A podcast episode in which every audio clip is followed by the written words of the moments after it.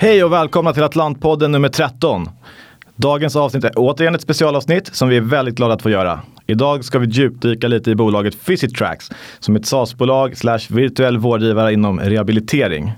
Atlant tenderar att vara väldigt petiga med att agera cornerstones. Det är någonting som vi inte gör varje dag. Men det här bolaget var ju faktiskt med och supporterade transaktionen när bolaget noterades. Innehavet finns numera i fonderna Edge och Opportunity. Vi har en lite annorlunda approach inom vissa delar av vårt mandat på Atlantfonder där vi letar positioner med Ja, det får gärna vara högre risk men väldigt stor potentiell uppsida. Levererar Visit Tracks lika bra som de gjort historiskt innan de noterades är detta en riktig smällkaramell. Det är dock många bolag som stött på patrull när man ska skala upp verksamheten. Kommer Visit Track lyckas? Det återstår att se, men vi är imponerade av historiken och tycker Risk Reward ser väldigt attraktiv ut. Med oss idag har vi i alla fall en person som kommer göra allt i sin makt för att det här ska bli en fantastisk resa. Ingen mindre än bolagets grundare och vd Henrik Molin. Så istället för att jag och Tane som är med här idag också sitter här och babblar på så går vi direkt på källan. Så nu kör vi! Hej och välkommen Henrik Molin. Ja, men hej på er! Jättekul att vara här. Tack så mycket för tillfället att och göra den här podden med er. Verkligen jättekul. Hur mår du? Mår jättebra, njuter av eh, regniga fina sommarvädret här i Stockholm. Och, ja, det är överhuvudtaget väldigt exalterad över, över livet och ja, privat och professionellt just nu. Så ja, det är Kul. jättebra. Vi är väldigt glada att ha dig här. Vi har ju bara pratat mest via Teams. Du jobbar ju från London eh, och så var det väldigt mycket då inför processen och transaktionen. Men nu är det väldigt roligt att träffa dig i person. Men vi kör igång direkt tycker jag. Eh, innan vi kör igång med att liksom djupdyka i Physitrax så tänkte jag att du ska få berätta lite om dig själv. Din bakgrund, vad har du gjort tidigare liksom, och vad som ledde till att du grundade Physitrax och blev CEO för det bolaget. Ja, jag är ju svensk. Jag är, eh, min familj bor i Umeå. Där växte jag upp. Ehm, jag är ekonom i redovisning och finansiering från början som jag tog på Handels i Umeå eh, någon gång på 90-talet, typ 100 år sedan om ni var födda på 90-talet mm. om ni kommer ihåg det. Eh, och eh, jag är uppväxt i en entreprenörsfamilj. Pappa var entreprenör i resebranschen innan han han eh, pensionerade sig. Så att, eh, jag växte upp där med att driva företag från jag var väldigt liten. Så att jag fick ju sitta och, och, och sälja resor till eh, ja, framförallt Östeuropa och, och, och till Spanien och sådana grejer från när jag var typ 13-14 år. Så det här med att eh, ja, jobba på en business varje dag och försöka driva någonting framåt. Det var någonting som, som jag blev pushad för väldigt, väldigt tidigt. Och, Pappa var väldigt stolt över businessen, det var höga marginaler, hög tillväxt. Eh, han, han eh, var ju oftast eh, nummer ett eller nummer två i Sverige med lönsamhet och tillväxt för, för, för, eh, för resebolag. Så det där var han ju väldigt stolt över och kom med där eh, rankingen en gång om året när det kom. Så att, mycket av det som satt kvar i huvudet för mig då, så att, som jag haft som ledstjärna i, i, i mitt liv som entreprenör. Eh, eh, Physitrack grundade jag tillsammans med en kompis 2012. Eh, idén kom från min svåger som hade haft en knäskada och, och eh, han hade fått ett papper då för sin rehabilitering för, för övningar som han skulle göra för att eh, bli bättre som han hade fått av sin sjukgymnast. Vi tyckte väl att det fanns väl kanske ett bättre sätt att göra det där på, kanske via en app. och, och 2012 så fanns det egentligen ingenting som man kunde hitta i App Store eller på, på Google Play omkring det här hela. Så att, ja, vi bestämde oss helt sonika för att för att bygga ett bolag runt omkring det hela. Och då det, så startade Physitrack som, som, som en idé. Eh, och det, de första pengarna för det stoppade vi in själva. Eh, vi, eh, vi byggde första prototypen med det. Och sen så hade vi turen att bli med i Apples Eh, Mobility Partner-program 2015. Eh, det är ett program som var specifikt inriktat för att eh, skapa bra arkitektur och design för, för business-to-business appar. Det fanns inte så mycket sånt för, för iPaden då 2015. Apple valde ut ett antal bolag eh, runt om i världen som de ville jobba med för att de skulle i, ja, i slutändan sälja mer iPads. Och Physitrack blev utvald som ett av tre bolag inom sjukvård. Och där fick vi jobba med, med deras eh, ja, smartaste designers och, och, ingenjörer för att sätta ihop då vad som sen blev eh, Physitrack med en product to market fit i slutet av 2015. Så det var ju början på det. Um, jag har väl alltid, jag är uppväxt i en entreprenörsfamilj som jag berättade och det har jag alltid haft och, eh, som en ambition med att bygga någonting och eh, få någonting att växa på ett fint sätt. Jag gjorde oftast det för andra människor i, i min karriär så att jag var en intraprenör skulle man kunna säga. Så att jag började på Reuters eh, en, för, och sålde informationssystem och risk management system mitten av 90-talet. Och, eh, jag var en sån kille som de släppte loss en ny marknad på. Liksom. Så att jag var med och byggde upp marknaden för Eh, och trada nordiska elektricitetsmarknaden då i Sverige. Jag blev eh, airdroppad in i Manila i Filippinerna när jag var 23 år eller 24 år, 23 var jag nog, eh, för att bygga upp en närvaro inom risk management system efter asiatiska krisen nummer två 1997. Så att då fick jag liksom, ja, det som att bli släppt i djungeln med en manchete och försöka fighta din väg ut ungefär. Så att jag kom från en sån typ av bakgrund. Jag passade väldigt bra för det tyckte jag var kul. Eh, det sista som jag gjorde innan jag eh, satte upp Physitrack det var att jag byggde upp den europeiska närvaron för en stor amerikansk hedgefond som heter Skybridge Capital. Så att eh, vi, vi var 15 miljarder dollar eh, i assets när, när jag slutade då 2016. Fyra år tidigare när jag, när jag började så vi hade väl en 3 miljarder eller 3 eller 4 miljarder. Så att, eh, det, var, det var en väldigt spännande intraprenörsresa men ambitionen fanns ju alltid att bygga någonting eget. Så den här Physitrack-idén som kom eh, då 2012 var ju, var ju perfekt. Eh, jag hade ju ingen ambition egentligen med att bygga någonting inom sjukvård specifikt. Utan jag, jag är mer en sån kille som tycker att ser man en bra idé, får en bra utmaning så vill jag göra någonting av det. Och, och jag är norrländskt tjurig liksom, som alla egentligen ger upp. Eh, och det var mycket av det som kom in i spel när vi satte upp Physitrack från början. För vi gjorde det med våra egna pengar och eh, tog egentligen aldrig in några speciellt stora externa pengar i det heller. Så det var, det var ju mycket, mycket tjurighet och mycket skoläder som, som fick nötas ut för att eh, vi skulle ja, få komma igång med bolaget ordentligt. Mm. Eh, än så länge i Sverige är det inte så kanske jättemånga som vet vad Physitracks är. Eh, I framtiden så blir det säkert skillnad på det. Kan du bara kort beskriva Physiotrax för någon som hör det här namnet nu då för första gången? Vad är kärnan i verksamheten, kärnfokus, affärsidé, visionen?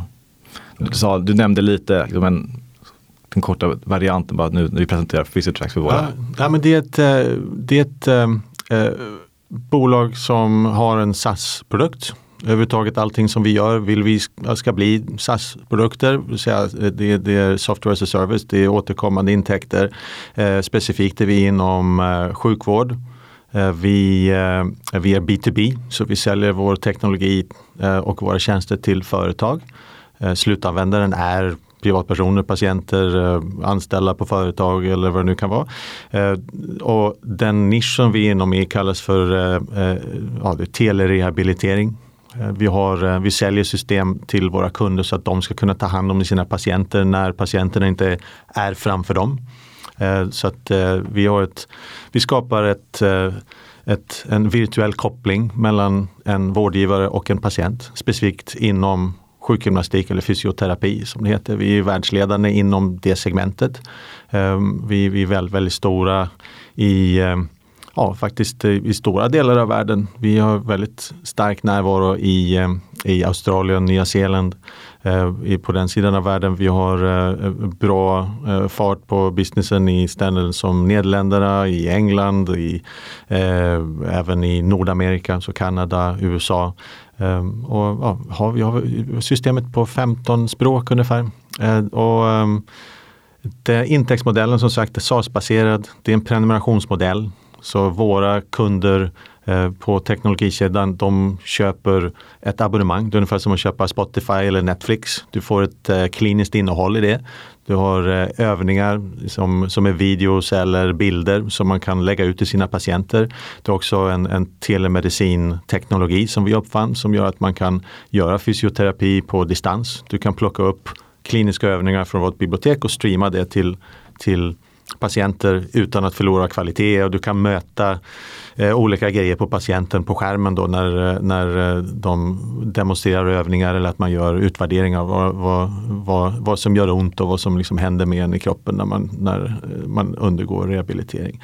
Så eh, det, eh, det är en målmarknad eh, som är någonstans mellan en och två miljoner fysioterapeuter totalt eh, globalt. Vi har bara skrapat på ytan vad gäller vår marknadspenetration. Så att vi, har ett, vi har ungefär 100 000 kunder idag eh, som, eh, som betalar sina abonnemang en gång i månaden är det vanligaste som man gör men även eh, möjlighet att betala en gång om året om man är en lite större firma. Mm. Det är framförallt eh, bolag som är kopplade till privat sjukförsäkring. Eh, men vi har även kunder inom offentlig vård, eh, framförallt i England. Ungefär ja, 40% av alla NHS Trusters och NHS, eh, engelska sjukvårdssystemet, har vårt system som de använder med sina patienter. Jag tror att mer eller mindre alla NHS-sjukhus i London som har fysioterapi, de använder Physitrack idag. Så, att, eh, så väldigt bred kundbas, väldigt, väldigt diversifierad, eh, stabila intäkter eh, och ja, bra tillväxt som sagt. Eh, fina höga marginaler. Det, det, det är teknologi mm. som är ganska mogen så att det kräver inte så mycket från oss i termer av investeringar och fortsätta vara väldigt bra innovatörer inom området. Eh, så att ja, det, är, det är en spännande, jättekul business att vara en, en del av.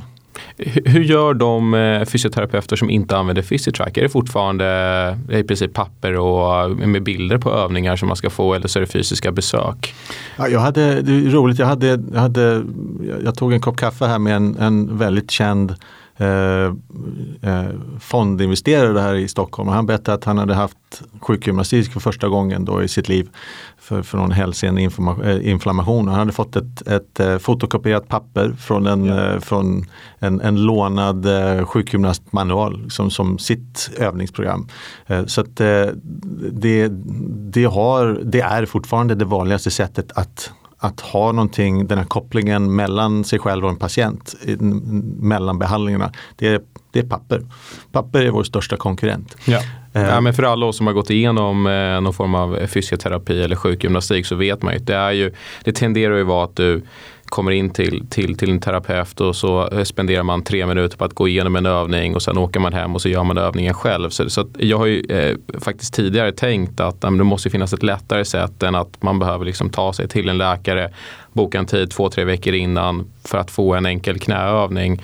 Eh, så att, men det är, väldigt, det är fortfarande förvånande för oss att man får, det, det, det är fortfarande de här eh, fotokopierade eh, broschyrerna som man, man får med alla övningar som man ska göra. Eh, mm. trots att jag menar, det absolut mesta inom, inom sjukvård har antingen digitaliserats eller har, har börjat den, den resan så tyckte vi att det här var, liksom, det var förvånande för oss att det fortfarande inte fanns någon, någon smart lösning på det här då till, till Physitrack. Ja, ja men det, det är ju bra, det är bra nyheter. Liksom. Ja, det är sista bastionen av digitalisering. Ja. Det, är, eh, och det som är intressant med det här det är att affärsutvecklingsmässigt så har du ju alltid det trycket från konsumenter som, som eh, hjälper till att omforma marknaden, som hjälper till att digitalisera. Det bästa marknadsföringen man kan ha det är, eh, det är ju alltså en, en, en, patient eller en kund som kommer in och, och ber sin sjukgymnast om att Eh, Eh, kan inte jag få en app för det där istället? Det, det, det där med papper, jag kommer tappa bort det där pappret och liksom, ja, det är svårt att läsa och kan inte jag få videos och sådana grejer. Och du har ju då naturligt ett sånt tryck från konsumentsidan. Och det gör då att vårt jobb blir lite enklare då när man ska, när man ska sälja den här teknologin. Att du har ju konsumenter som verkligen vill ha det här. Och, så det är en, det är en begynnande trend inom digitalisering av fysioterapi som, ja, eh, som, som vi har sett och som uh, har väldigt, väldigt mycket potential i sig fortfarande. Mm. Så, att, eh, så det här är ju bara början. Mm. Cool alltid när man startar sådana här bolag, jag tycker det är väldigt spännande med entreprenörskap. Jag tycker alltid det är så himla kul. Man kollar på alla de här dokumentärerna om Apple och folk sitter i källaren. Så just de här första åren när ni precis startade med din kollega, är liksom hela kärnteamet fortfarande kvar? Eh, vad målet att Physitrack skulle bli, vad det är idag när ni började? Hur, hur gick tankarna precis där, de första åren? Ja, alltså, som sagt, jag tänker efter, jag, jag lever ju mycket i mitt huvud så, så jag har en väldigt stark emotionell koppling till de här första åren. Liksom. Det, det, det, jag ser mig fortfarande som den här hårt arbetande entreprenören som gör nästan allting själv. Förutom att att, att koda och programmera och sådana grejer. Eh, så jag, jag satt och skrev alla fakturer till, till alla kunder i början innan jag kom på att det kan vara bra som anställa någon eller outsourca det. Och, eh, jag var med och tittade på säkert 2000 av alla de här övningarna som vi har i biblioteket. Vi har över 10 000 idag. Men de första 2000 var, var både jag och min, min, min medgrundare Nathan. Vi satt i studion och med, med sjukgymnaster och, och de som demonstrerade övningar framför kameran och grejer. Så det, eh, det är just den här, just den här början liksom, man när man, när man sprang omkring och skulle sälja till första, till kund, första kunden, första mötena. Eh, jag åkte tåg upp till norra England och, eh, för mitt första möte med en NHS Trust. Eh, det var utanför Liverpool någonstans i någon, någon, någon, någon förort. Och, eh, jag kom upp där liksom som svensk och ska presentera ett, ett, ett, ett ja, då kändes det som ett så knaggligt system och man var skitnervös över att, att det kanske, kanske inte ska fungera eller internetkopplingen inte ska funka. Och, eh, förstår fan inte vad de sa. För att de var från Liverpool och pratade jättemärklig engelska. Liksom. Jag kom därifrån och fick det där kontraktet till exempel det, åkte tåg liksom tre timmar tillbaka till London. Det kändes eh, enormt skönt. Men, men från början var det ju så. Det, det, vi, man hade fem hattar som man, som man hade på sig.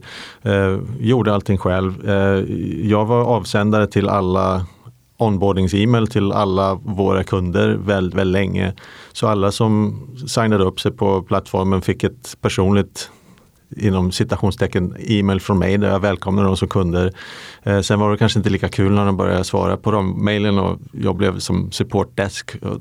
Men det, det, bidrar till den här känslan som man har av att det verkligen är ens eget och att, att man liksom känner att mm, ja, det mesta som är på den där plattformen och hur det ser ut och hur man navigerar och hur kunder interagerar. Men det är ändå våra idéer och, och våra designs. och någonting som har kommit från, från, från väldigt mycket kreativitet och hårt jobb. Liksom. Så ja, vi känner det fortfarande, liksom, att det, det är vår scrappy little startup liksom, som, man, mm. som man har kört upp. Um, Sen har det gått väldigt bra för oss så det, det, känns ju naturligtvis overkligt då att, att vi sitter och har, har börsnoterat och sånt där. Eh, och det, men, så, men i hjärtat så är vi ju då, ja, vi är kvar någonstans 2015, 2016, 2017 när vi, när vi det var, det, då ringde vi upp vem vi ville ringa upp och liksom sålde järnet eh, på, på vad vi hade och ja, kämpade och byggde. Och, ja, vi, vi, eh, från tid till annan så, så var det jobbet då med, med kassaflöde och pengar och då fick man ju sitta och, och, och vända på kronorna. Eh, och sånt där känner, känner man ju liksom att Eh, Eh, det bidrar också till att man är försiktig och, försiktig och sparsam. Man hanterar risk för man vet att det var inte var så himla kul att sitta där och nästan vara utan pengar. Eh, eh, och som sagt, eh, teamet, det, kärnteamet är intakt. Vi har egentligen inte förlorat någon under resans gång. Det, eh, jag tror att vi, vi, eh, vi sa hej då till två personer från Physitrack-teamet över tiden. Eh, över tiden. Det, var, mm, det var väldigt, väldigt begränsat.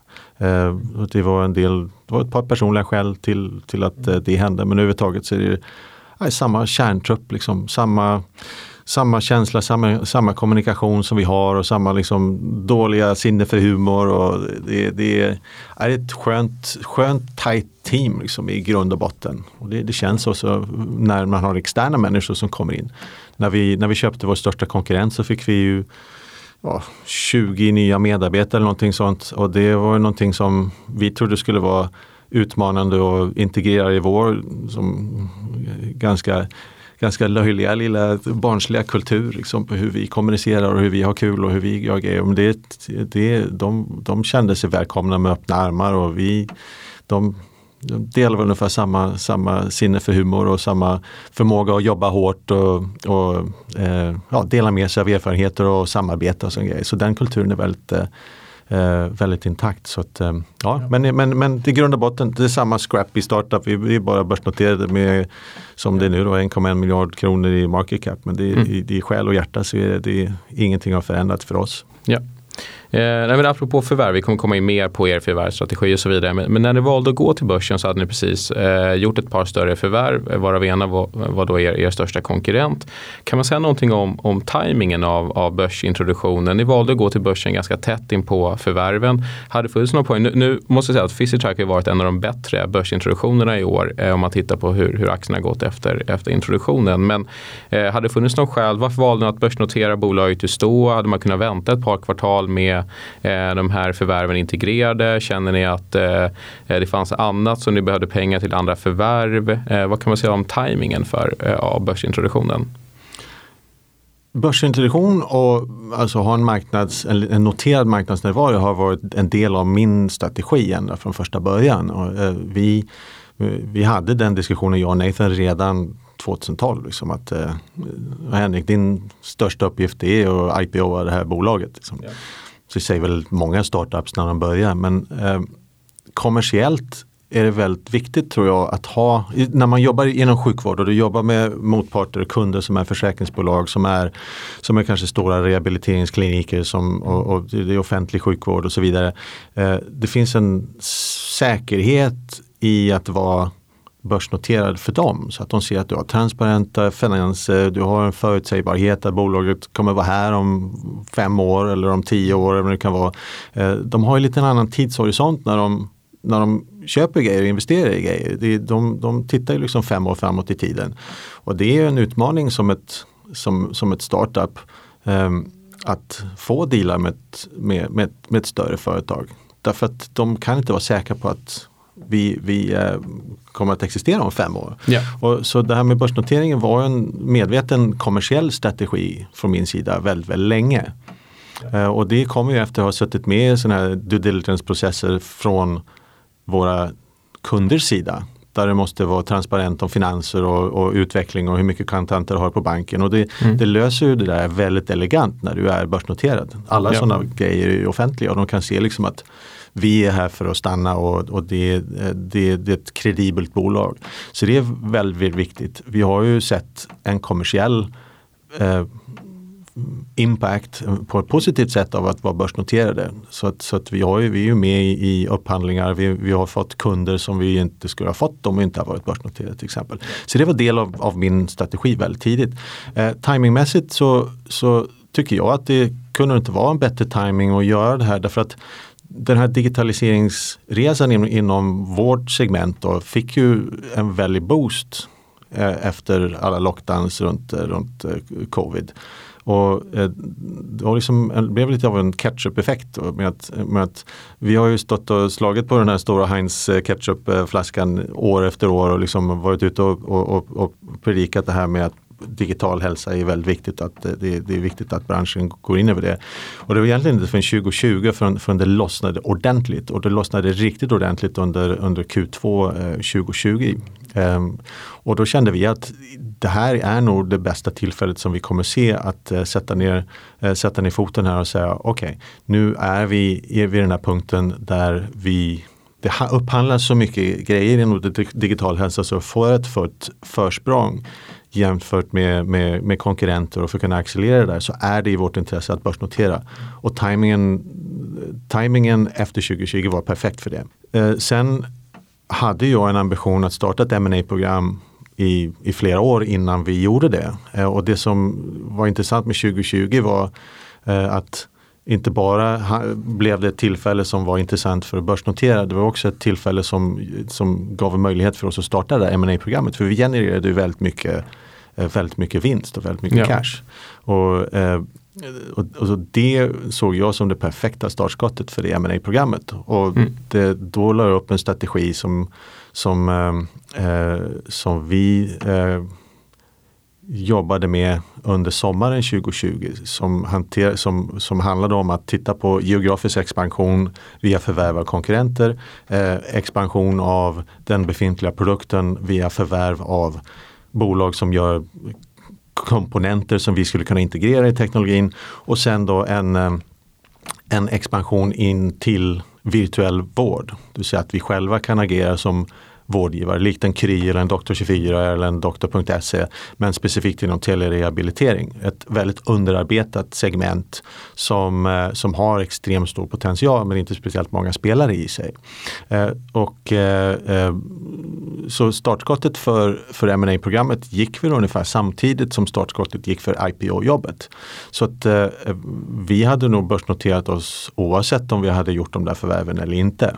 Mm. Så, att, eh, så det var liksom bara två tidslinjer som, som gick, gick parallellt och eh, eh, då ledde till att, till att vi lyckades exekvera två eh, väldigt viktiga förvärv då, innan vi gjorde börsnoteringen. Ja. Vi kunde lika gärna ha gjort den eh, börsnoteringen utan att förvärva. Ja. Men naturligtvis det, det blev ett, ett, jag tror att det blev ett brett, bättre investeringscase tack vare mm. att vi hade bevisat att vi kunde exekvera ett ma program med stabila bolag eh, baserat på en disciplinerad eh, process på att, på att jobba igenom de bolagen och en snabb, en snabb eh, exekvering av, av båda de transaktionerna. Så det kändes som att vi hade liksom kött på benen för börsnoteringen. Prata med ma programmet i kontext av att vi har faktiskt exekverat under det och gjort väldigt, väldigt bra jobb. Det var inte bara någonting som vi, som vi tänkte att vi kanske skulle kunna göra om vi har då pengar på banken efter börsnotering. Det var väldigt uttalat och väldigt liksom eh, genomarbetat redan ja. när, vi, när vi gick igenom det. Ja. Så att, eh, ja, men det, ja. det som slog oss, ni, ni har haft en kanske lite ska säga, okonventionell eh, idé av att ni, ni har ju växt väldigt, väldigt kraftigt men också gjort det med fokus på lönsamhet och det tillhör ju inte vanligheterna när vi tittar på bolag som är startups eller kanske i, i, i fasen precis efter man har varit en startup där man har liksom valt att växa men, men gjort det på, på bekostnad av lönsamhet. Men ni har haft ett väldigt fokus på lönsamhet och jag tror att när ni, när ni börsnoterade bolag så hade ni väl ett annualiserat rörelseresultat på runt 70 miljoner kronor över runt 6,8 miljoner, miljoner euro vilket vi tyckte var väldigt imponerande med tanke på att man även kunnat göra det med en sån hög organisk tillväxt och även förvärvad tillväxt. Eh, och, och vi, vi, var ju liksom i, vi, vi tänkte lite kring eh, idén av att fortsätta existera i en privat miljö för det finns ju oändligt mycket VC-kapital. Ni har ju tagit in väldigt lite riskkapital historiskt sett, särskilt om man tittar på andra digitala vårdgivare både i Sverige och, och i resten av världen. Och vi tyckte det var så väldigt imponerande att ni hade kunnat ha den här höga tillväxten och lönsamheten med så lite extern finansiering. Eh, eh, kan man säga någonting om, jag menar, Eh, vi förstår idén av att det gav, eh, det gav viss kredibilitet i bolaget gentemot era kunder att vara noterade. Men, men jag inbillar mig att det har funnits mycket privat intresse över åren att investera i bolaget. Tyckte ni att de fördelarna eh, gentemot era kunder av att vara ett börsnoterat bolag övervägde så fördelen av att kanske hamna i en privat miljö i ett par år, få in väldigt mycket kapital och egentligen bara kunna glömma lönsamheten och bara fortsätta trycka på tillväxt eller kommer liksom fortsätta fokusera fokusera på lönsamheten även, även framåt. Alltså det här med att glömma lönsamhet, det, det, jag, det är sånt där jag har mardrömmar om. Det, det går tillbaka till liksom grund, grundvärderingar som jag har. Liksom, som, som, som man traditionellt sett när man bygger bolag så ska man tänka på att växa. Man måste växa försiktigt så att man inte, så att man inte går under om det, om det är någonting som, som händer. Så det, det är någonting som jag alltid haft i mitt DNA. Och, menar, det känns ju kanske som en, som en ny företeelse men surprise surprise, jag menar, venture capital i, i, var ju inte någon stor grej eh, i, i, den större delen av liksom världshistorien. Det, här är, det, det, är en, det är en företeelse som, som vi främst har sett under de närmaste 20-30 åren. Någonting mm. sånt. Så, att, eh, så just den här idén med att eh, att ha lönsamhet och tillväxt. Det, ja, det, det kanske känns nytt för, för många människor men det är faktiskt ja, det är på det sättet som man var tvungen att bygga bolag under väldigt mm. lång tid. Um, så jag har det som, som grundvärdering. Sen så finns det Sen så finns det vissa anledningar till att jag menar privat kapital kan funka för, det kan funka för många. Det finns många som har skapat bra bolag med, med venture capital exponering. Eh, jag har, ju, jag har ju sett över tiden att det inte har varit en modell som har funkat för oss. Det är ingenting som vi var speciellt intresserade av. Därför att vi, eh, vi tycker att din riskaptit eh, är inte i linje med vad riskaptiten är för en venture capital-investerare. Därför att målet för en venture capital-fond det finns naturligtvis undantag till det men det är att du, har en, en diversifierat antal namn i din portfölj eh, men eh, ett stort antal av de namnen kommer inte att klara sig som bolag. Man har en stjärna och två som kanske blir okej okay och resten blir dåliga. Precis och då är det så, är inte du i stjärna-kategorin eller okej-kategorin då, kommer, då finns det en risk för att din riskkapitalinvesterare kommer att vrida till din riskbild så att du tar för mycket risk för att du ska, för att du ska öka intäkterna. Eh, till, och, och öka intäkterna till varje pris kan leda till att du förlorar hela ditt bolag om det är så att du inte får eh, fortsatta kapitalinjektioner. Att du kan göra runda efter runda det där kan funka eh, men det finns väldigt stora risker för det och det var inte, det var inte någonting som vi var intresserade av att, av att göra. Och till, till, till, i, ditt, I början på den frågan så sa du att vi måste haft ett stort intresse. Ja, under, under en period så hade vi ju en, en venture capital-fond i veckan typ, som hörde av sig. Och vi har ju nu haft Eh, jag skulle vilja säga en majoritet av alla de största namnen inom venture capital både i USA och i England som, som har hört av sig från tid till annan. Så, att, eh, så det är skönt, nu har, de slutat höra av sig så det, det ja. tycker vi är skönt. Men... Ja, men vi har ju tittat, eh, det, som du vet så finns det väldigt många bolag i Sverige inom digital hälsa som, som har blivit väldigt värdefulla, flera unicorns och så vidare. Och, och tittar man på, på vissa av dem så, så är de faktiskt fortfarande en bra bit ifrån eh, vad ni är, definitivt i termer av lönsamhet men även kanske på, på topline-nivå, alltså som omsätter inte lika mycket som, som, som Physitrack gör men som har en, en, en värdering som är Liksom en tvåsiffrig multipel av, av, av vad Physitrack har. Eh, så att vi, hade bara, vi var ju väldigt tacksamma av att det här bolaget kom till börsen för då fick vi möjlighet att, att investera. Eh, så så vi, vi klagar ju inte. Eh, vi, vi, bara var liksom lite, jag tror att man, man hade säkert kunnat, Eh, det finns ju en privat värdering som eh, inte alltid är, eh, eller eh, jag skulle säga att de, de publika värderingarna tenderar att vara lite lägre än vad man har sett i, i privat miljö. Eh, om man talar lite om era mål framöver, ni, ni har uttalat ett organiskt eh, tillväxtmål på 30% om året med, med eh, marginal på, på 40 Vad är det som förväntas driva den tillväxten? Är det existerande kunder, att ni kan sälja andra produkter eller öka priset? Är det nya kunder? Eh, hur tänker ni där? Det är en kombination av det. Eh, och jag menar, kommer man tillbaka till den målsättningen, nu, nu kommer ju då en 30% i tillväxt på basis av att vi vi har växt 89 eh, procent eller något sånt där i genomsnitt de senaste, senaste, senaste åren. Eh, eh, och eh, jag tittar ju på vad som är realistiskt att uppnå med den, den produktuppsättning som vi har idag. Kryddat av vad vi har i termer av en produktuppsättning som kommer via virtuell vård.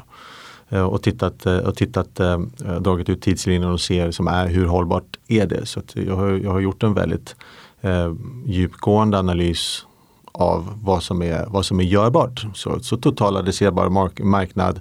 Eh, du tittar på tillväxt, historisk tillväxt av kundbasen. Du tittar på, som är väldigt viktigt som du rörde på också, priskänslighet eh, med, med och, eh, och försäljning av andra produkter i produktportföljen. Eh, så att, eh, så att det, är en, det, är en väl, det är en väl avvägd eh, målbild som vi har och, och uttalade mål. Eh, det man ska titta på marginalmässigt, inte för att vi ska grotta ner oss med det, men vi har ju kommenterat också eh, eh ganska specifikt att marginalerna kommer att fluktuera eh, eftersom det finns en förvärvsstrategi som är med där. Och eh, det är ju inte alla bolag som har liksom samma sunda marginaler som, som vi har. Eh, vi har ju extrema bruttomarginaler på vad vi gör. Så att ja. du, har, du säljer mjukvaror så har du kanske bara lite hostingkostnader och lite sånt. Så att du har ju uppemot, ja, du har ju nästan 90 bruttomarginaler på vad vi gör. Det är, det är ganska ovanligt. Eh, och, eh, men vad vi ser då det är att det går att expandera marginaler på de målbolag som, som, eh, som eh, vi förvärvar. Physiotools till exempel som är, som är konkurrenten som vi förvärvade. Vi har ju dubblat ebitda-marginalen på, på runrate-basis sen vi förvärvade dem i, i eh, november förra året. Så det, det, krävs mycket analys, mycket precis som ni gör när ni, när ni analyserar ja. ett bolag och, och gör man det rätt då så kan vi se att eh, marginalmässigt så kan vi ha lite så här dragspelseffekt. Att det, det kommer ha ja, en fluktuation i termer av, av, av, eh, att marginalerna kommer att vara kompakta och sen så expanderar de. Och det, så det är någonting som man måste hålla koll på. Ja. Jag, ser på jag ser på längre sikt eh, med de strategier som vi har eh, både på, på teknologisidan, på, på rena SAS-sidan och på virtual care-sidan som håller på att transformera sig till en SAS eh, till, till en SAS produkt eller SAS-liknande produkt med återkommande intäkter och så vidare.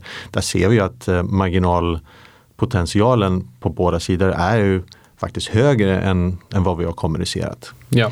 Eh, men som sagt, eh, det, det är viktigt att hålla i åtanke att det inte kommer vara stabilt på det sättet Nej, bara, ja. bara, te bara, bara vad gäller teknologin.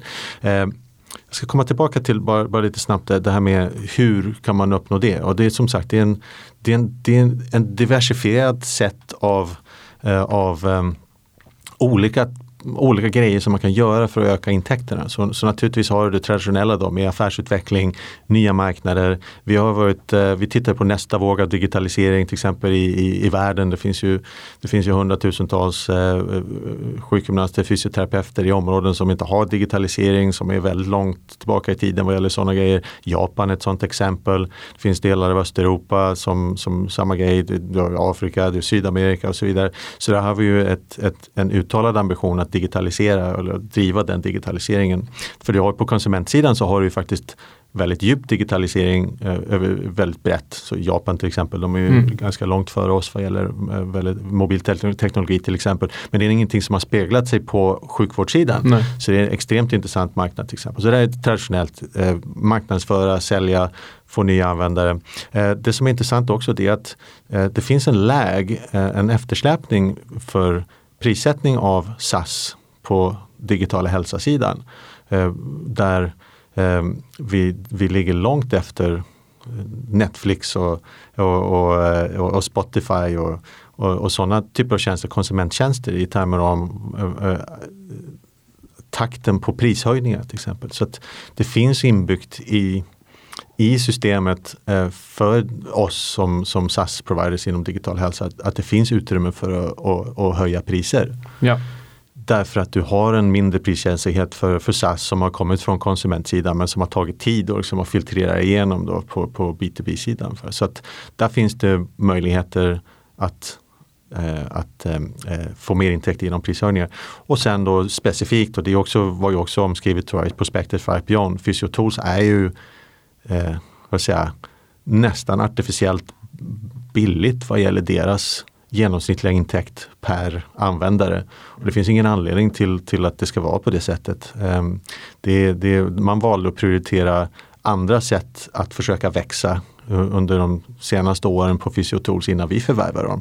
Ehm, och, och, jag tror att eh, det, är, det är väldigt duktiga, smarta människor bakom det bolaget men några fundamentala grejer hade man nog kanske eh, kanske missat eller inte prioriterat. Det var att titta på den existerande användarbasen och hur mycket man betalar då per, per användare i genomsnitt. Och de ligger på hälften av Physitrack eh, i, ja. i eh, genomsnittsintäkt.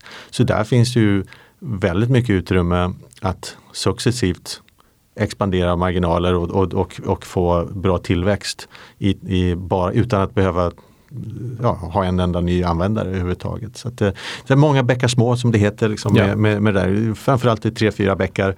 Det är, det, är, det är marknadsexpansion, det är prishöjningar, det är korsförsäljning. Så att, eh, ja. ja men, om, om, man fortsätter lite på det temat. Jag menar, ni, ni som du nämner, ni, ni upplever dels en väldigt stor efterfrågan från era existerande kunder men det finns även andra geografier och potentiellt eh, prishöjningar och annat ni kan göra gentemot er befintliga kundbas. Ser ni några utmaningar med liksom den interna kapaciteten i och med att ni fortfarande är ett hyfsat litet team som möter en, en extremt stor efterfrågan på er produkt i Kanada, i, i USA, i, i Storbritannien, eh, så i fler geografier som alla kanske inte är exakt likadana i hur de funkar och vilka man talar med. Finns det några liksom, kapacitetsutmaningar där för, för er del? Ja, alltså då kommer jag tillbaka till det här med att jag sa att vi är fortfarande det här scrappy startup-bolaget där man alla har fem hattar på sig. Vi, när jag och Nathan byggde upp bolaget så var vi tvungna att tänka på för för att skapa lönsamhet i den så innebar det att vi var tvungna att växa försiktigt vad gäller humankapitalet. Och hur kan man växa försiktigt utan då att kompromissa på tillväxten? Och det innebar att vi automatiserade mycket av våra processer för Eh, Eh, för ja, eh, hur man utbildar sina kunder, alltså customer onboarding som det heter så fint. Eh, och hur vi, hur vi växer i nya geografier. Nathan skrev ju en, en lo lokaliserings och översättningsplattform som är vår egen som gör det väldigt enkelt att och lansera i en ny marknad som gör det väldigt billigt och, och, och, och översätta och, och, och pusha ut. Eh, och även intressanta tredjeparts Eh, system som vi använder för översättningar av, av alla, eh, av alla eh, webbsidor i, i, nya miljöer som vi vill komma ut från Transifex som är faktiskt en genialisk plattform för att se till att du har en, en, en identisk eh, brandidentitet i de olika länderna där du vill, där du vill vara. Så mycket av, mycket av det, det här växtverkproblematiken som många ser, den har inte vi tack vare att vi var tvungna att tänka på hur kan vi liksom som två killar optimera hur vi, hur, hur vi växer. Så hur kan man, och det, det gäller, det, det, det är svaret automatisera och halvautomatisera. Så vad gäller nya marknader så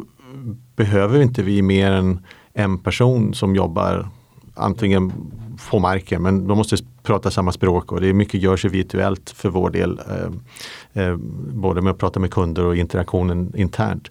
Så det krävs inte så jättemycket för att pusha ut en ny marknad. Vi jobbar mycket med distributionskanaler via eh, och, och har samarbetsavtal med fysioterapeutförbund och, och även patientjournalsystem som kan integrera delar av Physitrack och sen så får du en hävstång på deras säljteam jämfört med oss. Så det här kommer ju där kommer ju fram till stånd så återigen därför att vi var ju tvungna att fundera på ja, hur, hur, kan vi få det här att växa innan, utan att vi behöver anställa liksom hela världen och, och, och göra det. Så att den metodologin finns ju det är det som är hjärtat av bolaget. Så att vi, vi, vi ser egentligen inga utmaningar med, eh, med att växa Nej. bredare geografiskt. Det, det märks ju lite i och med att ni har växt så himla kraftigt men ni har ändå haft en väldigt tydlig kostnadskontroll, vilket man ser på hur marginalen utvecklats de, senaste åren. Det är väl en resurskontroll ska jag kalla det för. Det är inte att man tittar på liksom kronor och ören. Liksom. Det här är mer, hur kan vi göra det här mer effektivt? Hur kan vi göra det här automatiskt? Hur, är det vettigt att man kommunicerar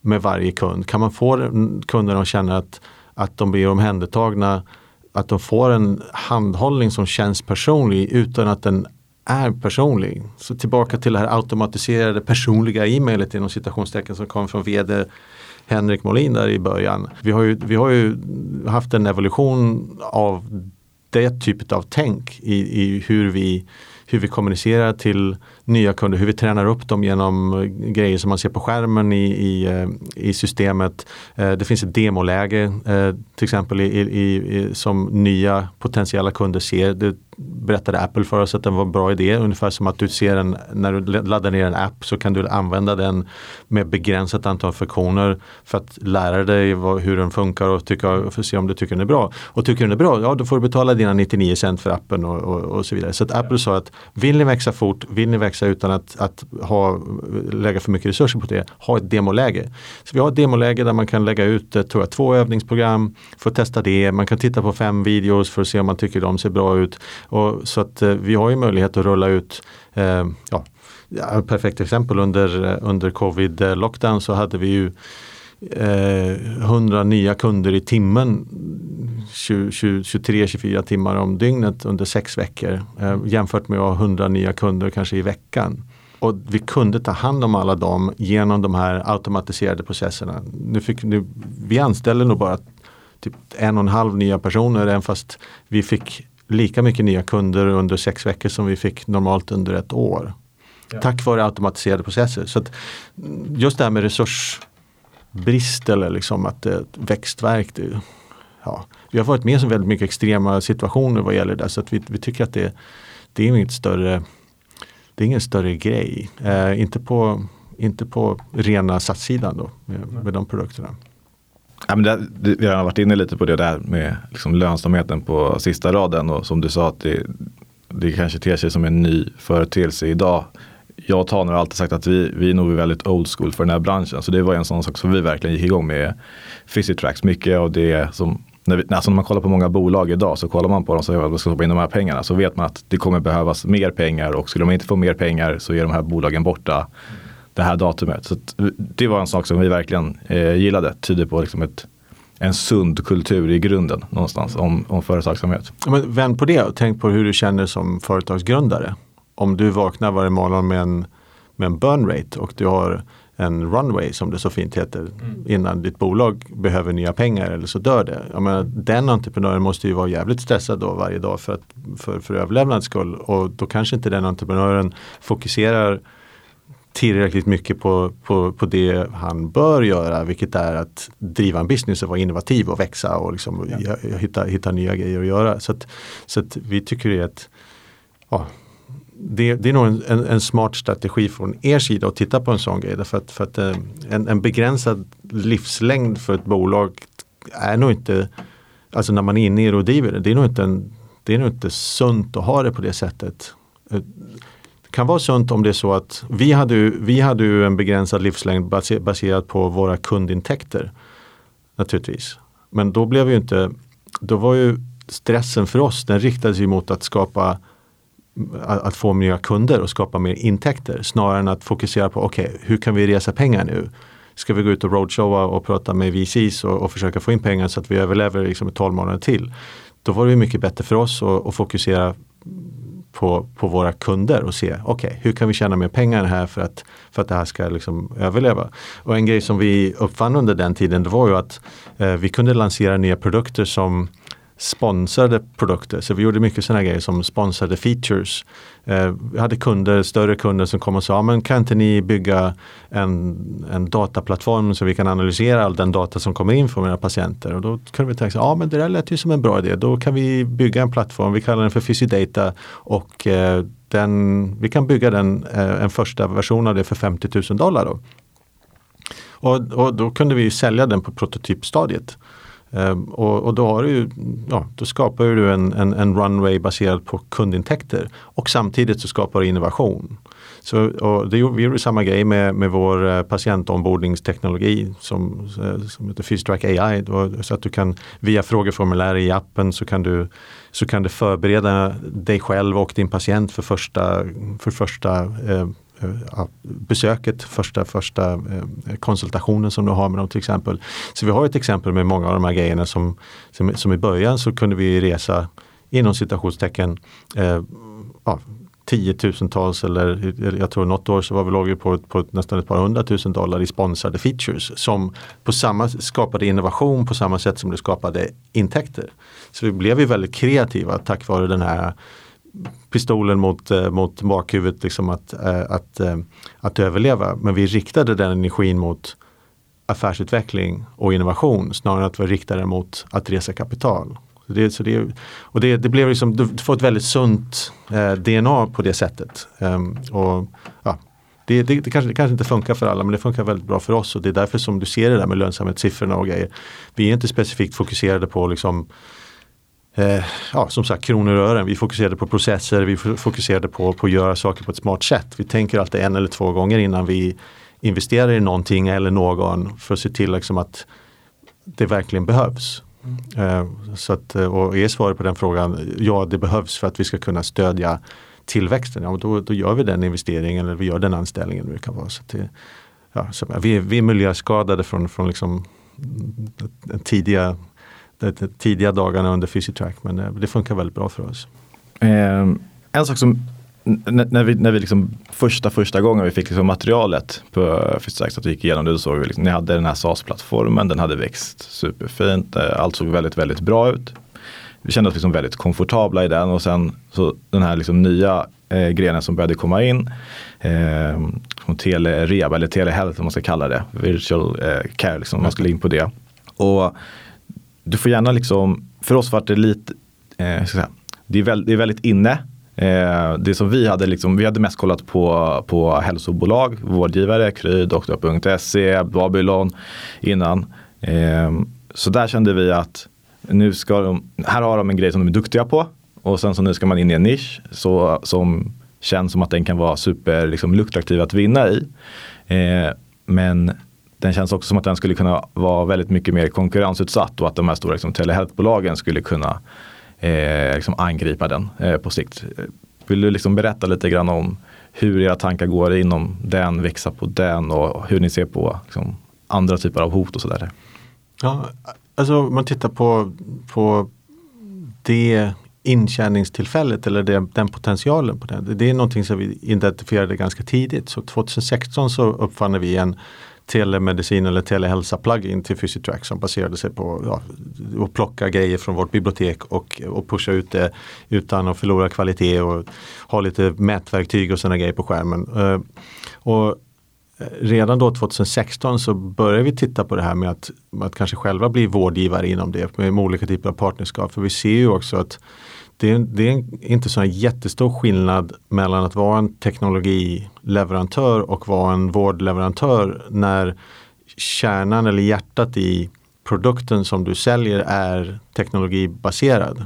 Eh, och Så det där var någonting som, som, eh, som jag gjorde en del jobb på 2000, 2017 eh, och, och, kände liksom att det här, när tillfället ger så vill jag väldigt gärna göra den resan för att det är ett väldigt, det är ett väldigt intressant Ehm, det är om man gör det på rätt sätt. Så med så här Physitrack DNA och så kan det också bli väldigt, väldigt lukrativt. Därför att du har ju en intjäning eh, som är baserad på slutanvändaren. Det vill säga på patienten eller på den personen som är anställd i ett företag som man du ska ta hand om.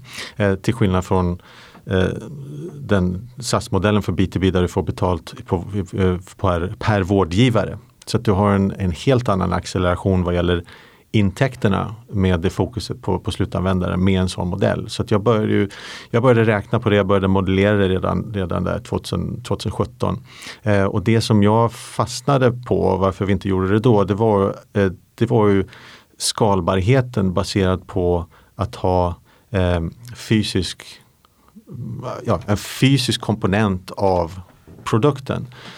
Fysioterapi är ju lite sådär knepigt på det sättet att det är väldigt svårt att, att hantera 100 av en, av en patientresa virtuellt. Antingen fullkomligt virtuellt via appar som, som, som ersätter människor överhuvudtaget. Det är väldigt svårt att rehabba sig själv.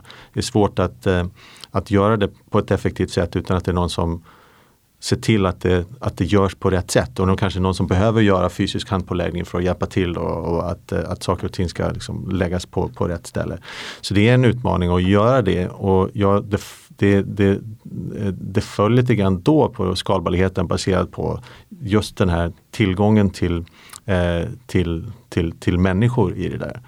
Så jag, jag, jag, tittade mycket på det här med att det, det, går nog att lösa den virtuella interaktionen, det vill säga distansinteraktionen med någon som sitter i ett callcenter, en fysioterapeut som sitter i ett callcenter och, och behandlar då eh, behandla på distans. Men du kommer aldrig ifrån faktumet att en del av resan måste vara som face to face. Så jag fastnade på det då.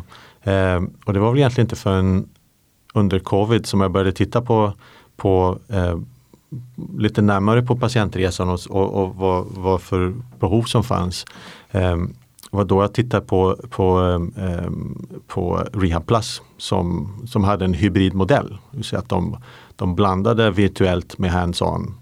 Och då började jag räkna på det där igen och insåg liksom, kan vi lösa kan vi lösa handpåläggningssidan och via förvärv, då är det förmodligen vår väg in i den marknaden. Därför att du får ju då en du måste ju driva en verksamhet då som är baserad på att ha, eh, på att ha fysioterapeuter som, som är anställda eller som är kontrakterade. Och, och som, som techbolag, ja, det är inte vår grundkompetens. Liksom. Vi är väl ganska bra på HR av, av, av mjukvaruutvecklare och affärsutvecklare och eh, liksom folk som är duktiga på att producera videos och sådana grejer. Men vi är inte speciellt, tycker vi, bra HR-folk vad gäller fysioterapi och, och sådana grejer. Så det är en helt annan helt andra grejer som, som man måste styra ett bolag för, för att det ska funka. Men, men svaret låg i att ett förvärv kan lösa det där.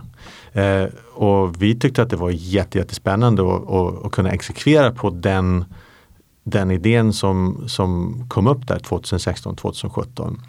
Eh, och det som, eh, så jag återkommer till det här med konkurrenssituationen och så vidare. Men det finns ju sätt som man kan skapa nästan lika bra skalbarhet i en sån verksamhet eh, som, som Rehab Plus. Eh, och eh, det, det, går alltså att också att vidga den produkten och, och, inkludera mer grejer i den produkten för att den ska, eh, den ska kunna nå, nå bredare och nå lite, inte bara nå eh, fram till Eh, Eh, eh, till patienter som behöver rehab. Eh, utan man kan alltså bredda den produkten och, och blanda den här rehabbiten med prevention och, och, och hälsovård. Ehm, och det tycker vi är en väldigt spännande modell som gör då att risknivån, med den här fokuseringen på, på, på prevention och företagshälsovård Eh, den, är, den kan vara väldigt, nästan 100 Delar av den kan vara, kan vara 100% eh, teknologisk och virtuell. Delar av den kan vara en, en väldigt lätt hybrid att eh, 90% är helt virtuell inne in i en app och du har kanske någon bakom eh, gardinen som är Wizard of Art som sitter och, liksom och programmerar den där appen och anpassar den för, för en grupp anställda eller för, för eh, eh, kanske försäkringsbolag, kunder eller vad det nu kan vara. Eh, och sen på andra sidan när det, när det handlar om rehab så kan du göra eh, en stor del via telehälsa och, och kan du göra så liten del som möjligt face to face. Då har du väldigt bra marginaler i en sån produkt om du gör den till en eh, SAS-liknande produkt.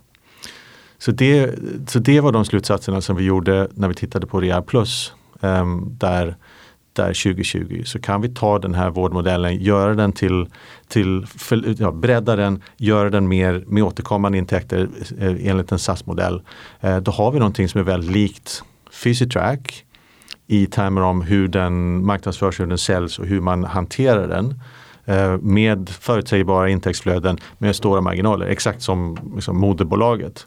Så det, det känner vi väldigt nära oss kulturellt, ledningsmässigt och, och så vidare. Och det, så, det, så jag känner inte att det är något jättegap där.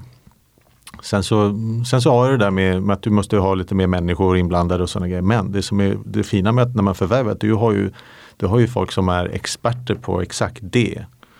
Eh, och, och, och, anställa och, och, göra, göra fysioterapeuter och sportcoacher och kanske du måste ha några mentala coaches eh, också som en del av det där. Det är, det är vad de har gjort i hela sin karriär. Så, att, så, så då, då löste vi det som i slutändan är ett, skalbarhets, eh, det är ett skalbarhetsproblem och ett kostnadsproblem. Så vi löste det via det förvärvet och det är så vi också ser hur det kommer att kunna växa. Säga, eh, fortsätta utveckla Rehab Plus enligt en SAS-modell eh, och ta samma modell vidare till andra länder via förvärv. Så att du hela tiden ser till att du har folk som är duktiga på att driva bolag, duktiga på att hantera sin personal och så, så får du din skalbarhet, eh, förutsägbarhet och, eh, och, och, riskprofil via det då, istället för att titta på att etablera dig från, från, från grunden. Eh, konkurrenter inom det där eh, vi har inte sett någonting signifikant i Europa omkring det. Inte på en SAS-baserad eh, holistisk eh, prevention och vårdlösning. Eh, det närmaste man kan komma är förmodligen Hinge Health i USA. Eh, som är intressant. Den är, den är prenumerationsbaserad till, till största delen. Eh, där fokuserar man mer på rehabilitering en prevention. Så det finns en, en viss skillnad då i, i produktutbudet för den. Eh, eh, där har ju de eh, det, jag ser ingen större risk för Hinge Health att de ska gå in i, i England eller i Europa. Jag tror inte att de har tillräckligt bra kostnadstäckning för det. De är baserade på ett amerikanskt sjukförsäkringssystem där det är väldigt dyrt att få en, en, en privat sjukförsäkring för, för en anställd till exempel. Så där finns det mycket mer eh, investeringsvilja, det finns ju mycket mer eh, såhär, köpstyrka hos deras målföretag då, som de säljer den där tjänsten till. Att de har, kommer ha väldigt svårt att skapa lönsamhet i den modellen om de tar den till Europa. Det, det, så att, eh, så där har vi definitivt en edge i det på det sättet som, som, som vi har byggt Physitrack med, det där med fokuset på låga kostnader, automatisering och lönsamhet plus en mogen teknologi. Etc. Så vi ser ingen större risk därifrån. Eh, vad gäller traditionella vårdgivare det har ju som, som Kry i Sverige har väl en ganska spretig strategi liksom, hur de ska ta sig fram som, som man ser det. De förvärvar något psykologbolag för, för, för några veckor sedan. Det kan väl kanske finnas en ambition till att göra det mer virtuellt och, och, och ha någon typ av hybridmodell där. Och kanske ser det ut som att de har någon holistisk strategi, att de vill ha allting som man kan tänka sig under samma tak. Liksom, om det är fysisk rehabilitering eller om det är, om det är psykologi eller om det är träffa, träffa sin doktor eller vad det nu kan vara. Eh, men vi ser inte det som något eh, vi ser inte det som något eh, speciellt hot. Utan, det krävs nog att man är ett väldigt framgångsrikt, framgångsrikt SAS-bolag med, med, med liksom SAS-DNA för att man ska få det där att funka. Eh, så att, eh, ja, det, det är vår analys på det där. Men det är, tidig, det är early days på det. det idag är virtual care det är 10 av vår business. Vi ser ju väldigt fin potential framöver men det, det är ingenting som jag tror kommer rassla till i siffrorna liksom, de närmaste kanske två kvartalen. Eh, utan där tror jag eh, det är nog 2022 och, eh, och framöver Men det, de första tecknen på acceleration för oss inom där kommer att vara på ma sidan Ja. Att vi ser att vi strategiskt, eh, Eh, vi, strategiskt förvärvar bolag som kan bidra med komponenter i den virtuella vårdmodellen och att vi ser den expansionen geografiskt. Att ni ser att, att man förvärvar bolag i, i, i länder där vi vill ha en stark närvaro. Och, ja, det är England, det är Tyskland, det är USA framförallt. Så, att, eh, så man kommer kunna se tecken på det. Eh, och eh, successivt så kommer man se då eh, en ersättning av den här koncentrationsbaserade intäktsmodellen som Rehabplus har idag mot en mer SAS-liknande eh, intäktsmodell. Så, att, eh, ja. så det är vad man kan förvänta sig av det. Väldigt långt svar på en enkel ja. fråga för övrigt tycker jag. Ja, men det, det, är ju, det är ju uppenbart att ni har en väldigt tydlig förvärvsagenda och, och, och, och det är väl kanske den delen av affärsverksamheten som, som är eh, kanske mest intressant framöver för att det finns dels eh, andra produktområden man kan addera och så vidare, en stor marknad som man kan eh, liksom, expandera geografiskt. Eh, och om, man, om man pratar lite om förvärvsagendan, eh, jag menar, hur stor är marknaden av bolag ni kan titta på? Eh, finns det många bolag att titta på? Många av dem antar jag är fortfarande i privat regi. Eh, kan man säga något om prislapparna på? Vi kan ju härleda, eh, ni har inte kommunicerat prislapparna på de, på de förvärv ni gjorde men man kan ju härleda det lite ur balansräkningen, goodwill-poster och så vidare. Men, men jag menar, hur ser värderingarna ut på de bolag ni kan tänkas titta på i förvärvsgård att räkna hem de, eh, de värderingarna? Eh, vilka länder, kan du säga någonting om ni tittar på att addera nya produktområden? Hur ser liksom förvärvsagendan ut eh, de kommande åren? Ja, det, till att börja med, eh, ma programmet är väldigt det är disciplinerat och det, det, finns en process som vi går igenom som för, för att sourca bolag, för att identifiera bolag. Eh, det, det, det, finns ju som en tratt som vi kör ner case i. Ja. Som, som liksom det. Så vi har long lists och vi har short lists eh, som, som det heter på svengelska för att, eh, eh för att hitta grejer. Eh, det, är lite, det beror lite på, vi har ju tre olika områden. Du har geografisk tillväxt via, eh, via att förvärva konkurrenter. Du har mjukvarukomponenter eh, som, som är viktiga för att primärt eh, accelerera den rena software as a service businessen. Eh, eh, och sen så har du Eh, Eh, du har den virtuella vårdsidan som kan vara komponenter i utbudet eh, och eh, geografisk expansion inom det. Så det är två liksom sub, subdelar där. Eh, vad gäller sourcing av, av eh, konkurrenter så det är, det är ganska enkelt. Det finns ju på, på SAS-sidan så finns väl en, jag skulle tro det är max en handfull det är redan en shortlist innan det, det, det var inte ens en longlist, det är en shortlist. Vi vet vilka de är, vi har haft konversationer med, med de flesta. Det, det, de, vet, de vet var de kan hitta oss. Och, mm. men det är inte alla bolag som är skötta på samma sätt som Physitrack som, som vi konkurrerar med. Det finns bolag som också har, som har externa investeringar som gör att det blir lite mer utmanande kanske att och, och, titta på en integration. Om du har en helt annan kultur vad gäller din intjäning och dina marginaler så är det väldigt svårt att få in en företagsledning på den sidan och, och försöka få dem att liksom jobba på vårt sätt. Ehm, eh, så att, eh, det är en del som faller bort tack vare det. Ehm, det finns ju eh, sen så av olika anledningar en ägarstruktur på ett, på ett konkurrerande bolag som, som, har, eh, som kanske inte har rätt, eh, rätt komposition, gör det svårt i en förhandling det med, vad gäller prismässigt att hitta någonting som är bra. Vi, vi är ju väldigt priskänsliga naturligtvis. Vi tittar ju på att eh, det måste finnas, det finns ju en risk alltså när man gör de här grejerna. Och det, det så att man måste ju ha liksom lite svängrum vad, vad gäller värderingen då för att det ska, för att det ska, ja, det ska kännas som att det är värt att ta den risken i, i grund och botten. Eh, så, att, eh, så det är vad man tittar på på konkurrenssidan. Och tittar på mjukvarukomponentsidan så är det lite samma sak där. Titta på ägarbilden, du tittar på vad de har för, eh, vad de för, har för riskaptit och hur de har skött sig med sitt bolag. De, de behöver nödvändigtvis inte ha liksom 40 45 i, i marginal och de behöver inte ha 30% årlig tillväxt som vi utan det vi behöver se det är potentialen för att de ska komma dit inom en rimlig tidsram. Liksom och där tycker jag att det, det finns ju en del duktiga entreprenörer som, som i bolag som fortfarande är 100 eh, grundarägda. Eh, och där, där ser vi att eh, eh, våra favoriter är ju bolag som kanske har som kanske är lite äldre.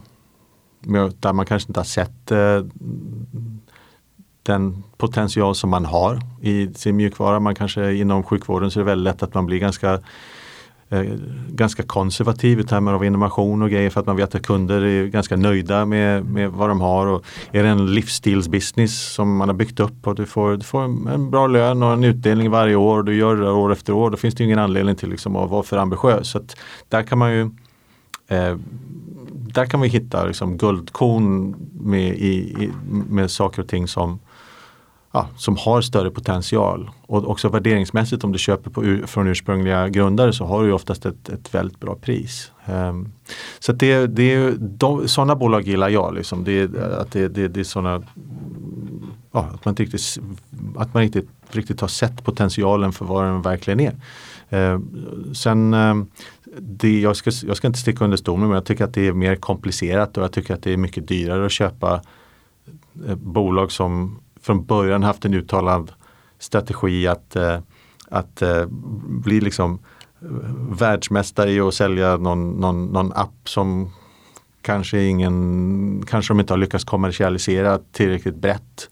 Att de, att de ja, har en tendens att bränna mer pengar och kanske inte varit lika disciplinerade i hur de investerar i sin plattform. Jag har tittat på en del sådana grejer, jag är inte så jätteimponerad av vad jag har sett. oftast prislappen brukar inte heller vara i linje med vad man behöver att den ska vara för att oftast sådana typer av, av, av eh, eh, entreprenörer de tittar oftast på multiplar på väldigt mycket mer framgångsrika bolag och, och mm. där, där känns det inte som att det finns samma, samma värde. Där jag ser väldigt, väldigt mycket värde det är ju inom, inom, eh, eh inom vård, virtuell vård.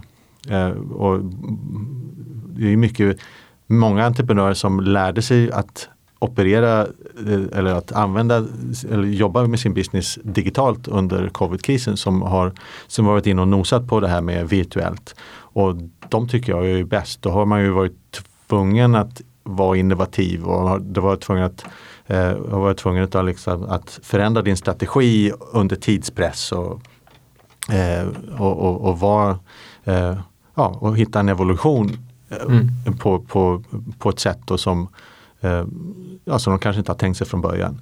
Nej. Sådana bolag är jätteintressanta tycker jag. Um, alltså att, uh, för att det finns en transformationspotential i dem. Därför att vi måste ju ändå komma in eh, Eh, i ett sådant bolag, vi måste vända på steken. Om det är så att de har varit traditionella vårdgivare så har de haft lite virtual, då måste vi vända på den steken så att de, så att de, blir, de har virtual first som, som en strategi. Att de, de har teknologi som ledstjärnan och som, och som hjärtat i, i vad de gör. Eh, eh, så att det är mer transformationsjobb för oss. Men kompensationen för det, det är ju att det är väldigt låg risk i det. För du, du har en intjäning, du har hyfsat liksom, eh, sunda marginaler redan innan du gör en transformation från bolaget. Och, och du har en, ett helt annat multipelscenario. Um, mm.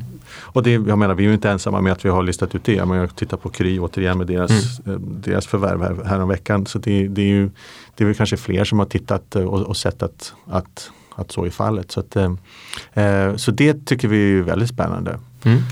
Så att, eh, ja, sen prismässigt, jag menar, ni har ju lekt Sherlock Holmes och Dr. Watson här så mm. ni har ju kunnat räkna ut lite grann hur, hur det där funkar. Eh, och säga, för det, det, det jag kan säga om det här det är att vi tycker ju om entreprenörer som kanske inte visste riktigt om att de ville sälja sitt bolag.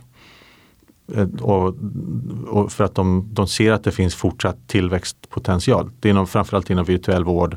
Eh, och där, eh, där är de då i någon typ av accelerationsfas där de kan accelerera snabbare som, som, en, som en medlem i vår grupp.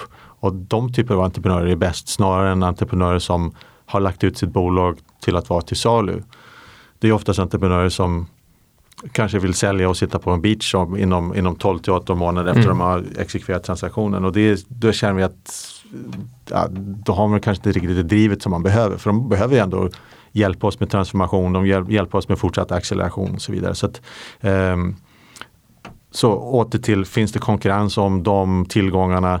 Uh, ja, som jag ser i det segmentet där vi är bolag som omsätter mellan 1 och 5 miljoner euro ungefär om året. Mm. Det, det, känns som att det är väldigt lite konkurrens om det.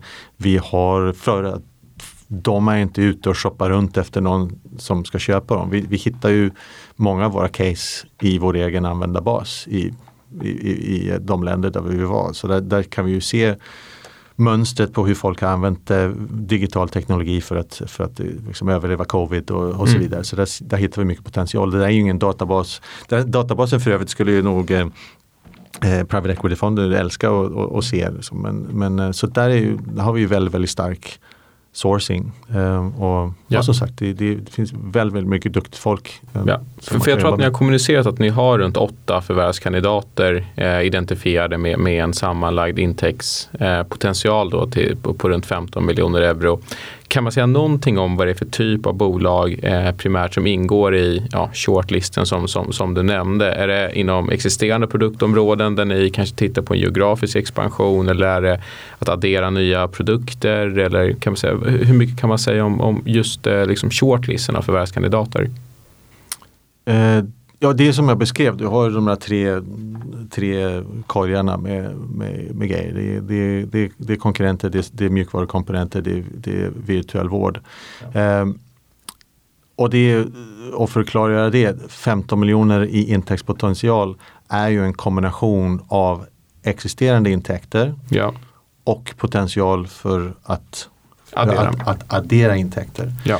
Och du har liksom en, jag vet inte vad det heter på svenska, men det är så här, the tail that wags the dog. Mm. Vi ser ju ett par kandidater som är väldigt blygsamma i termer om deras bidrag till vår intäktsbas och även då kostnaden för de, för de förvärven visavi den intäktsacceleration som de kan generera. Ja. För det handlar om Summan är helt enkelt större än, än, delarna när de ingår ja, liksom i Fusitrack-gruppen. Det, det handlar mycket om att låsa upp vissa segment som vi har varit utlåsta från i framförallt amerikanska marknaden eh, som, ja. som vi ser då som ett par konkurrenter har där vi kan förvärva liksom en, en, en, en ganska blygsam bit av, av, av pusslet uh, uh, som är ganska liten då, men som har en väldigt stor impact ja. intäktsmässigt.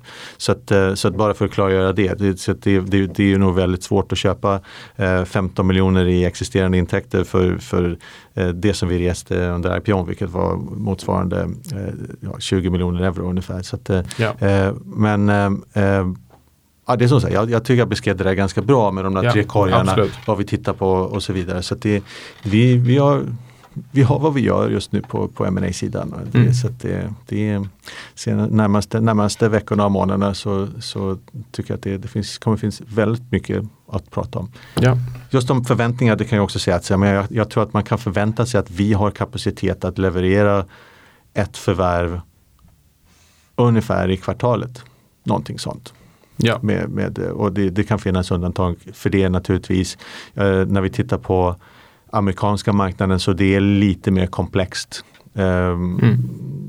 det, det, vi kan ha långt framgångna, eh, framskridna förhandlingar och eh, som arbete med, med, med ma transaktion men då tittar du på det skattemässigt, juridiskt så det finns det är väldigt mycket hemläxa i många fall man måste göra för amerikanska marknaden för att hantera sin risk. Ja. Så, att, eh, så där, eh, ja, det har ju vi gång på gång också att det, det är en alldeles massiv marknad men kanske den mest komplexa med dels vem som betalar för sjukvården och vad de tittar på och hur, hur hela systemet är uppbyggt. Ja, exakt. Och att det inte är en marknad utan det är, vad är det, 50 marknader ja. plus. Eh, exakt, så, till, så det finns vissa grejer där som för, för, för en due diligence-process på ett amerikanskt bolag som har en, en exponering mot 50 stater så har du i princip då 50 50 due diligence-processer som ska göras ja. parallellt. Och det tar sin tid. Liksom, man ska göra det. Och man får vara försiktig.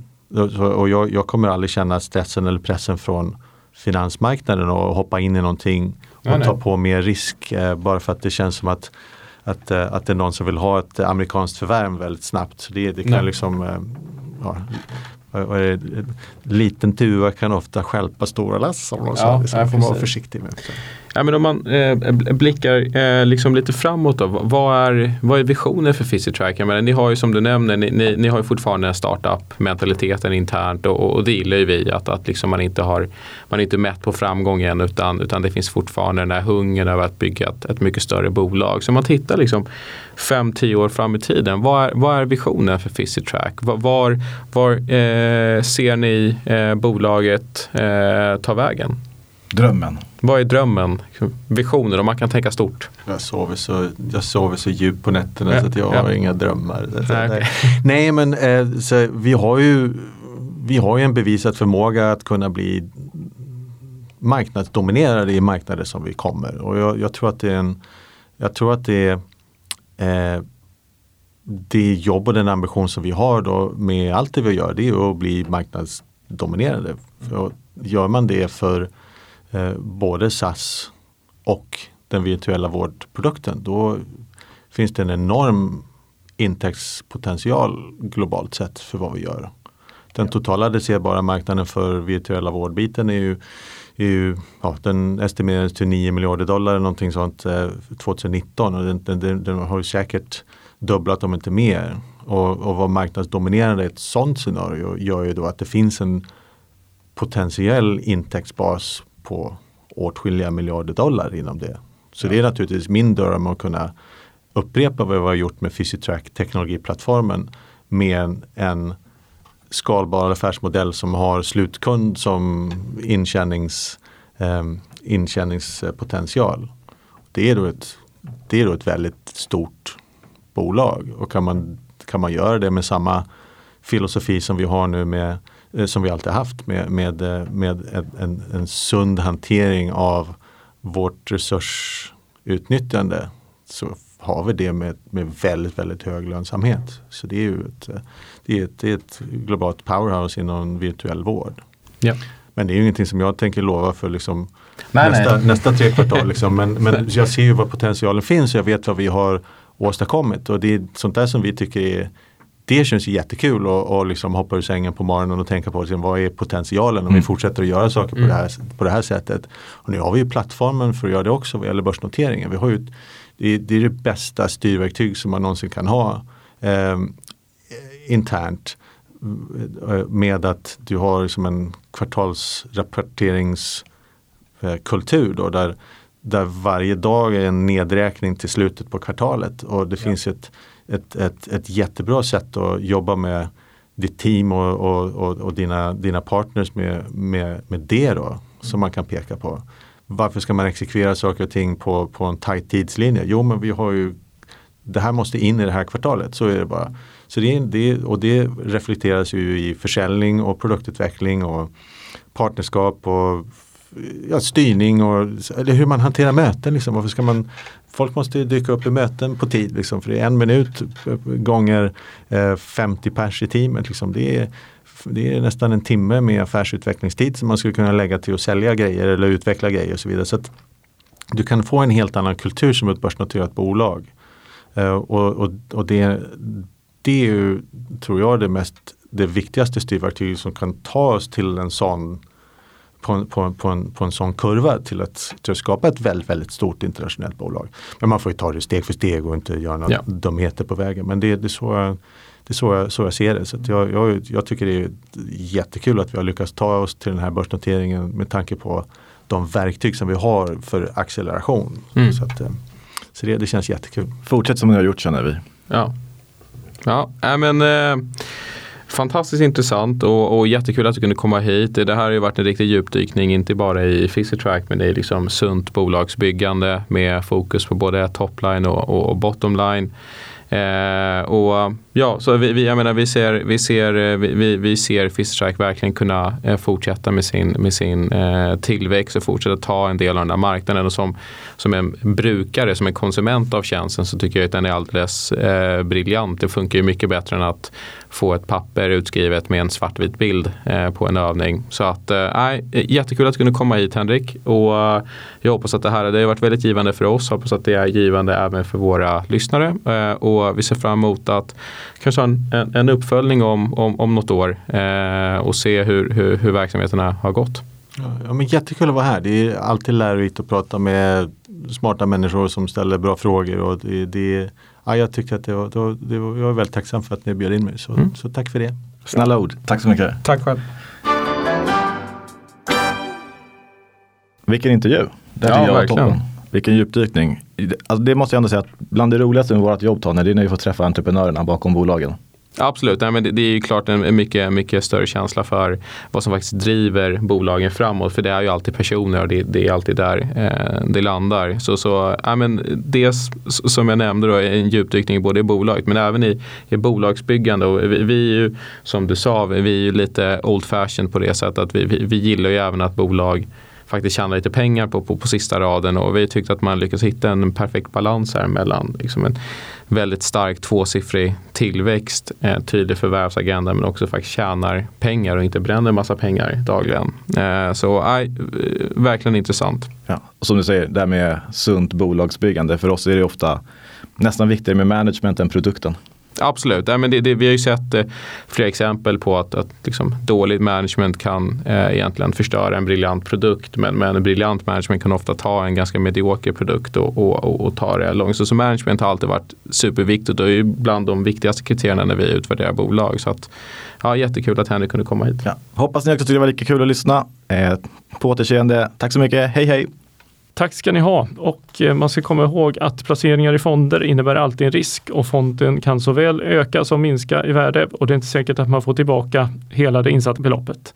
Historisk avkastning är ingen garanti för framtida avkastning.